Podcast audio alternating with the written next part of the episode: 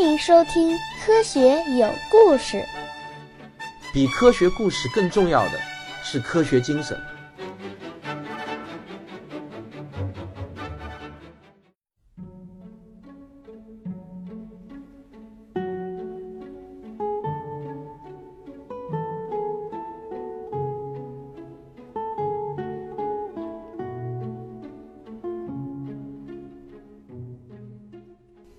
大家好，我们又见面了。这里是仰望星空天文学史话。上一期节目播出以后呢，就有很多朋友来吐槽我了，说你用多普勒效应来解释星系的红移现象是错误的。这个呢，在科学史评话中已经说过了，它不是由多普勒效应所引起的。我呢，第二天就去请教了吴老师，这确实是宇宙学中的一个常见误解。虽然多普勒效应确实也会产生红移现象，但它的这个红移现象和宇宙膨胀所产生的红移现象呢有一个区别，那就是如果是由多普勒效应产生的红移现象，那么这个波长的拉长幅度在这个波发出的那一刹那就已经决定了，之后呢就不会再变化。而如果这个红移现象是由宇宙膨胀所产生的，那么这个波长的变化呢，就会随着时间而变化。宇宙膨胀的越来越大，于是这个波长也就会被拉得越来越长。吴老师的这个解释呢，我是听懂了。不过我个人的观点呢，是星系的红移现象是由多普勒效应和宇宙膨胀的效应叠加而成的。呃，我还会查阅一些更多的资料，来把这个问题搞得更加清楚一点。今天呢，就补充这些。我继续接着给大家往下讲，仰望星空。哈勃定律的发现还让另外一个比利时的天文学家非常的兴奋。这个天文学家叫勒梅特。这个勒梅特一听说了哈勃的这个发现以后呢，就自信心爆棚了，因为他在两年前就写了一篇论文，他支持弗里德曼的宇宙膨胀观点。但他的厉害之处就在于他的数学证明更加的缜密详实。连爱因斯坦在看了勒梅特的这个论文后呢，也酸酸的承认勒梅特的这个数学证明啊，实在是太漂亮了，无懈可击。但爱因斯坦呢，当时就是死不认错，不放弃自己的静态宇宙观，把这个勒梅特呢气个半死。他俩啊，经常在这个学术会议上碰头，有时候呢就会争论一番，聊一聊。刚才我们就说了，哈勃的这个发现，就让这个勒梅特的自信心极大的爆棚了。而且呢，他就开始深入思考一个似乎只有上帝才有资格思考的问题，那就是宇宙起源的问题。一九三一年，他写了一篇论文，发表在了《自然》杂志上。在这篇论文中，勒梅特呢用富有文学性的笔调这么写道：在几十亿年前，整个宇宙就是一个无限致密、无限炽热的原子，然后。空间在这个原始火球中诞生了，空间诞生后，时间也随之诞生，火球开始迅速膨胀，物质开始出现。你看，这个是不是写的非常有诗意，像散文一样？不过呢，当时有一个很出名的美国天文学家叫霍伊尔，他在看到了勒梅特的这个论文后呢，就相当的不以为然。有一次呢，他接受采访的时候，他就调侃勒梅特的理论。不就是 Big Bang 吗？砰的一下，这个宇宙就诞生了，听起来多滑稽啊！谁想到这个吊诡的是呢？本来带有点侮辱意味的这个 Big Bang，也就是大爆炸，竟然不胫而走，成了宣传勒梅特理论最有力的武器。这是霍伊尔万万也没有想到的，因为这样一个通俗而又形象的理论标签，使得宇宙大爆炸学说在普通公众中的知晓率迅速的提升起来。但是在当时的学界，对于勒梅特的理论是各执一词的，有支持的，也有强烈反对的。在支持者的阵营中呢，有一位重量级的俄裔美国物理学家叫加莫夫。对的，就是那个写了很多出名的科普书，最著名的一本就是叫《从一到无穷大》的那个加莫夫。他鼎力支持大爆炸理论，并且他预言那次创世的宇宙大爆炸在今天还留有余温。也就是整个宇宙中应当残留着背景辐射，啊，这个加莫夫如果要用接近英文的发音来说的话呢，应该是嘎莫夫啊，但是我觉得听上去有点怪，我还是说加莫夫吧，大家知道就好。这个加莫夫呢，不但定性的描述了宇宙背景辐射，还定量的计算出了这个辐射的温度应该是五 K。如果用今天测定的各种参数来代入加莫夫的方程，那么这个值就应当是二点七 K 了。那么这么低的一个温度呢，它就已经是微波辐射了，仅仅比绝对零度高那么一点点的温度，如果转换成你熟悉的温度话呢，它就是零下二百七十点一五摄氏度。这个温度啊，实在是太低了。以当时人类所掌握的技术水平，尽管这个预言已经提出来了，但要想探测到宇宙微波背景辐射，无异于痴人说梦。所以呢，我们的加莫夫同志。他就还需要等待。我为什么把它叫做加莫夫同志啊？因为这个加莫夫是从前苏联逃出来的。他逃出来的时候呢，当时的苏联有一点像咱们中国的十年动乱时期。勒梅特和加莫夫想要看到他们的理论被实验所证实，还需要静静的等待。这一等呢，就差不多是二十年。我们幸运的加莫夫同志在去世前等到了这一天，但够悬的，差一点就死掉了。而不幸的勒梅特呢，运气则没有这么好，他在微波背景辐射发现的前不久去世了，非常的遗憾。如果要让我投票选出我们这个星球上最幸运的工程师是谁的话，我会把我的票投给两个美国人，一个叫彭齐亚斯，一个叫威尔逊。怎么回事呢？一九六四年。他们俩呢，一个三十一岁，一个二十九岁，你看啊，非常的年轻。他们都是美国贝尔实验室的工程师，入行时间呢也不长，资历呢更不用说了，很浅。这俩小伙呢就搭档在一起，在美国的新泽西州的霍尔姆德建造了一个形状奇特的号角形射电天望镜。然后呢，他们就开始对来自银河系的无线电波进行研究。这根号角形的巨大天线非常的灵敏，喇叭口的直径呢达到了六米，可能是当时世界上最灵敏的天线了。我估计，可是这个天线啊一启动以后，这俩小伙呢非常的胸闷，这天线似乎有毛病啊，因为总有一个怎么也去不掉的噪音在干扰他们。这俩人一致认定，这个噪音呢肯定是这该死的天线的本身的问题。理由很简单嘛。因为无论天线指向天空的何处，这个噪音啊总是不依不饶的顽固的存在着。如果换做我，我也是这么想的。于是呢，他们俩就开始了与这个噪音长达一年多的漫长斗争。他们先是把所有能拆的零件全部都拆下来，然后重新组装一遍，但没用。于是他们俩呢又检查了所有的电线，掸掉了每一粒灰尘，但还是没用。于是他们又爬进天线的喇叭口里面，用管道胶布啊盖住了每一条接缝、每一颗铆钉，可是还是没用。不过他们一度以为找到了原因，在爬进天线的时候啊，他们发现了一个鸽子窝，居然有鸽子在里面筑巢。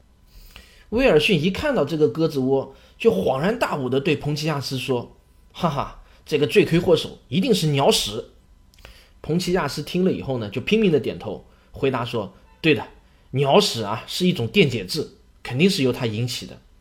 于是这俩人呢，就再次爬进天线，把所有的鸟屎全部都擦得干干净净。这可不是一件轻松的活哦。可是呢，让他们两人快疯掉的是，干完这一切以后呢，那个鬼魅般的噪音反而更加清晰了。就这样足足折腾了有一年的时间，到了一九六五年，他们俩都快崩溃了。终于想到了离他们仅有五十多公里远的普林斯顿大学。大家知道，这个普林斯顿大学可是爱因斯坦曾经工作过的大学啊，那可是藏龙卧虎，肯定有高人。他们打电话找到了大学的罗伯特·迪克教授，向这位功底深厚的天文学家、物理学家详细描述了他们遇到的问题，希望迪克教授能诊断一下，开个方子。迪克教授在听完了他俩的絮叨后呢？心里是哇凉哇凉的，他立刻就明白了真相。他说了这样一句话：“你们拼了命要去掉的东西，正是我拼了命要寻找的东西。你们俩简直是祖上积德啊！”我说。原来啊，这个迪克教授正领导着一个研究小组，试图验证加莫夫的预言，也就是宇宙微波背景辐射。他清楚的知道，他要找的东西已经被这两个从未看过加莫夫论文的毛头小伙子找到了。彭齐亚斯和威尔逊接收到的噪音就是来自宇宙的本底辐射，温度是三点五 K，与加莫夫的预言非常非常的接近。这个误差是完全在可以接受的范围之内的。哎呀，热死我了！我开会空调，让我歇会儿啊，一会再讲。看在我这么辛苦的份上，大家这期节目听完，希望能给我打一块钱的赏啊。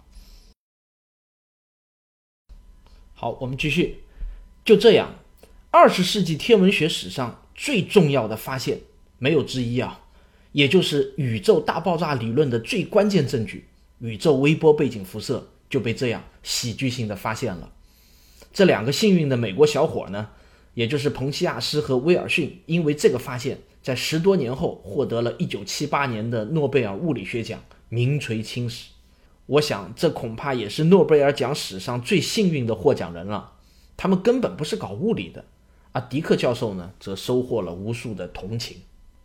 宇宙微波背景辐射之所以能成为大爆炸理论的最关键证据，不仅仅是因为它符合了加莫夫的预言，更重要的一个逻辑在于这样。按已经观测到的三 K 左右的温度，这就相当于宇宙的任何一个地方都能接受到大约是十个光子每秒每平方厘米。考虑到宇宙的尺度之大，根本不可能有哪一个辐射源能产生如此巨量的能量。这些光子只能是在宇宙诞生的时候同时产生的。这就像一个巨大的火球，在经过了一百三十七亿年的膨胀后剩下的余温。你在电视机中看到的雪花点中呢，就有百分之一是这个宇宙微波背景辐射所产生的。一谈到宇宙诞生于一场大爆炸，我想多数人的头脑中的景象是这样的：在无边无际的黑暗中，突然一个光点像焰火一样就炸了出来，无比的绚丽。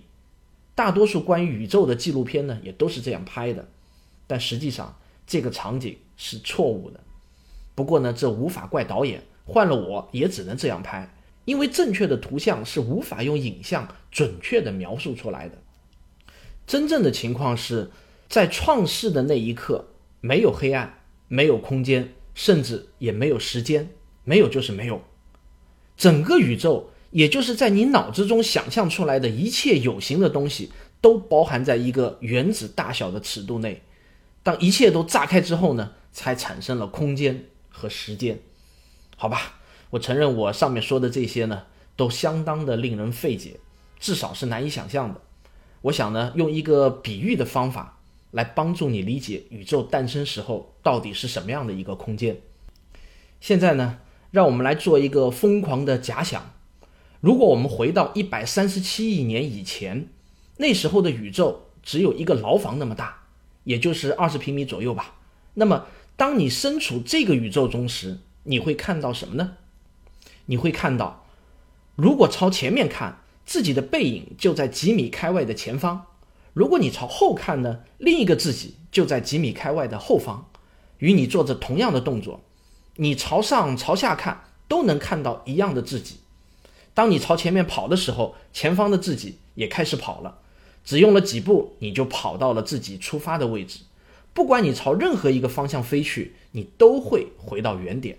这是一个无限循环的三维空间，你就根本不可能出去。当然，这个“出去”是打引号的啊，因为根本就没有外面啊，外面也要打个引号。整个宇宙就在你的眼中，这就是所谓的有限无界的宇宙观。听上去呢有点恐怖啊，这样的牢房真正是无法越狱的完美牢房。现在呢，我请你把这样一个有限无界的宇宙，不断的在你脑海中缩小、缩小、再缩小，一直缩小到只有一个原子大小。注意，没有外面，也没有黑暗，空间和时间都禁锢在这样的一个宇宙中。然后，上帝说要有光，于是这个宇宙就开始了急速的膨胀。这就是宇宙大爆炸理论。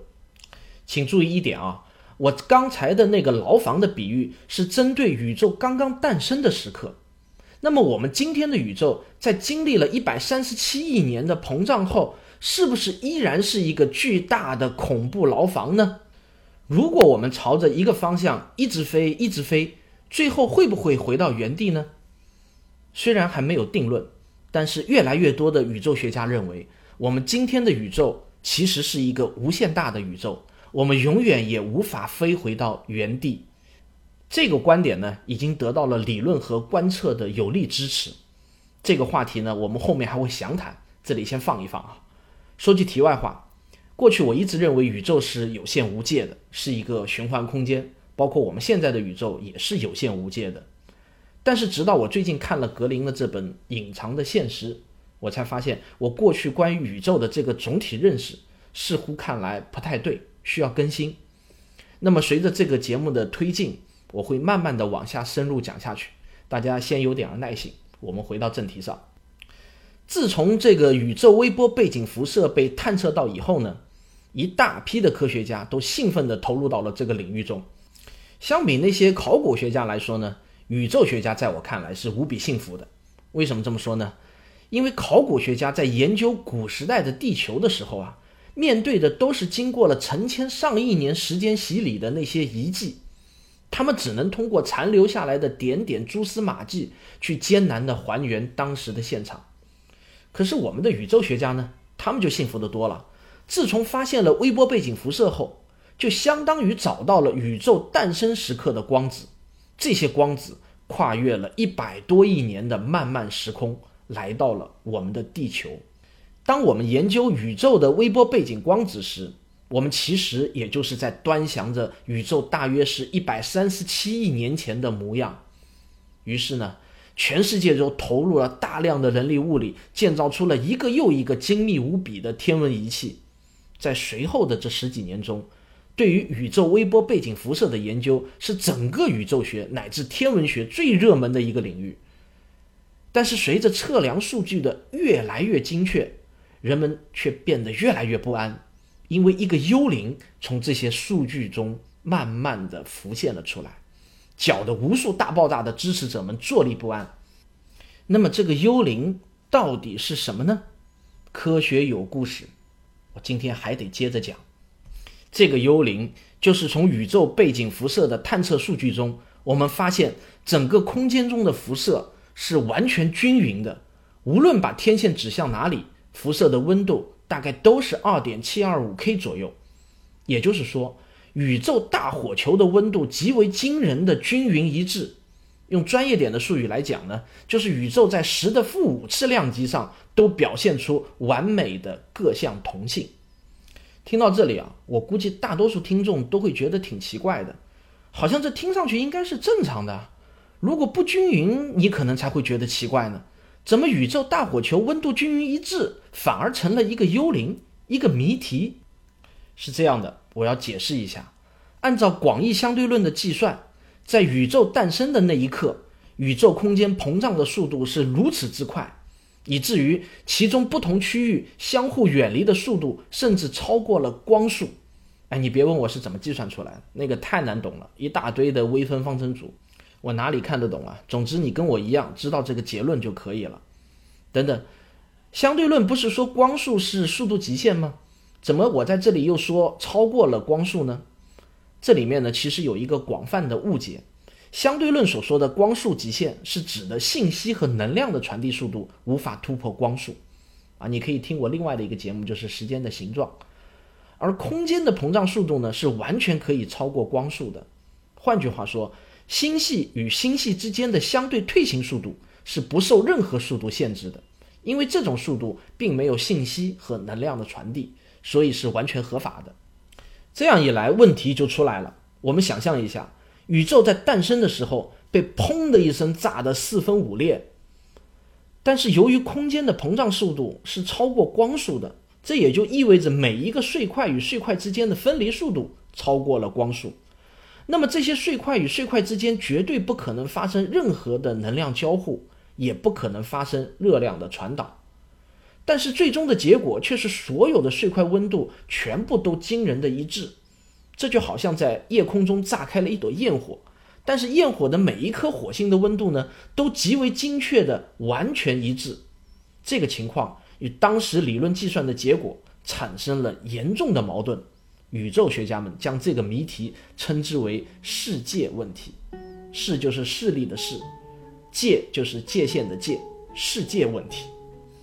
这个问题困扰了当时无数的物理学家和宇宙学家。就像我们的吴老师说的：“按下葫芦起了瓢。”但是科学就是这样子，一步一步的在问题和解决问题中循环的往复。当然会有一个牛人冒出来，来解决这个问题。好。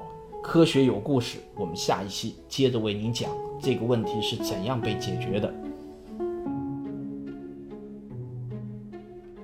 我是卓老板，我是吴京平，我是汪杰，我们是科学声音。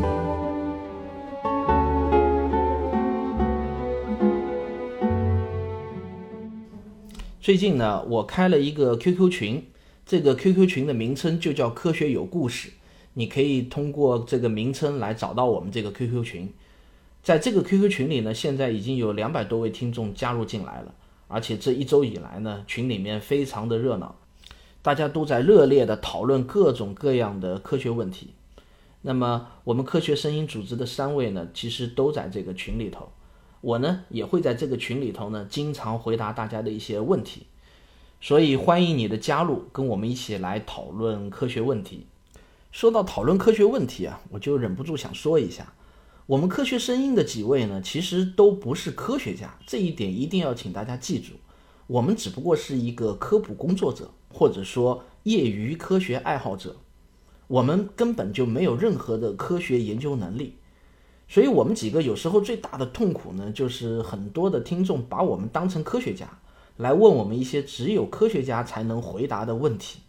我们其实呢，只不过是像一个厨师，把原来比较晦涩难懂的这些科学知识，经过添加一点佐料，然后用上一些烹饪的手法，给它做成一盘相对来说比较可口的菜，容易让大家吃下去。所以，我们完全呢，也有可能因为水平不到位，把这道菜呢给做砸了，或者呢，完全把原来原料的那些原汁原味呢给破坏掉了。这呢，也就是所有科普工作者的无奈。这道菜做得越好吃，其实也就越来越丧失了原材料的那些本味。但我想，不管怎么说，我们做的这些菜呢，还是有营养的。从大概率来说呢，你吃下去对你总归还是有一些帮助的。所以呢，我在这里呢，想跟大家求个饶，希望大家不要来追着我问一些理论方面的细节。其实呢，我也是不可能完全搞懂的。另外呢，也希望大家不要来追着我问一些连现代的前沿科学界也还没有完全搞清楚的一些问题。好了，本期节目就到这里。如果你喜欢我的节目的话呢，请别忘了点一下订阅。如果你觉得我的节目对你有帮助的话呢，请你给我打赏，以资精神鼓励。谢谢大家，我们下期再见。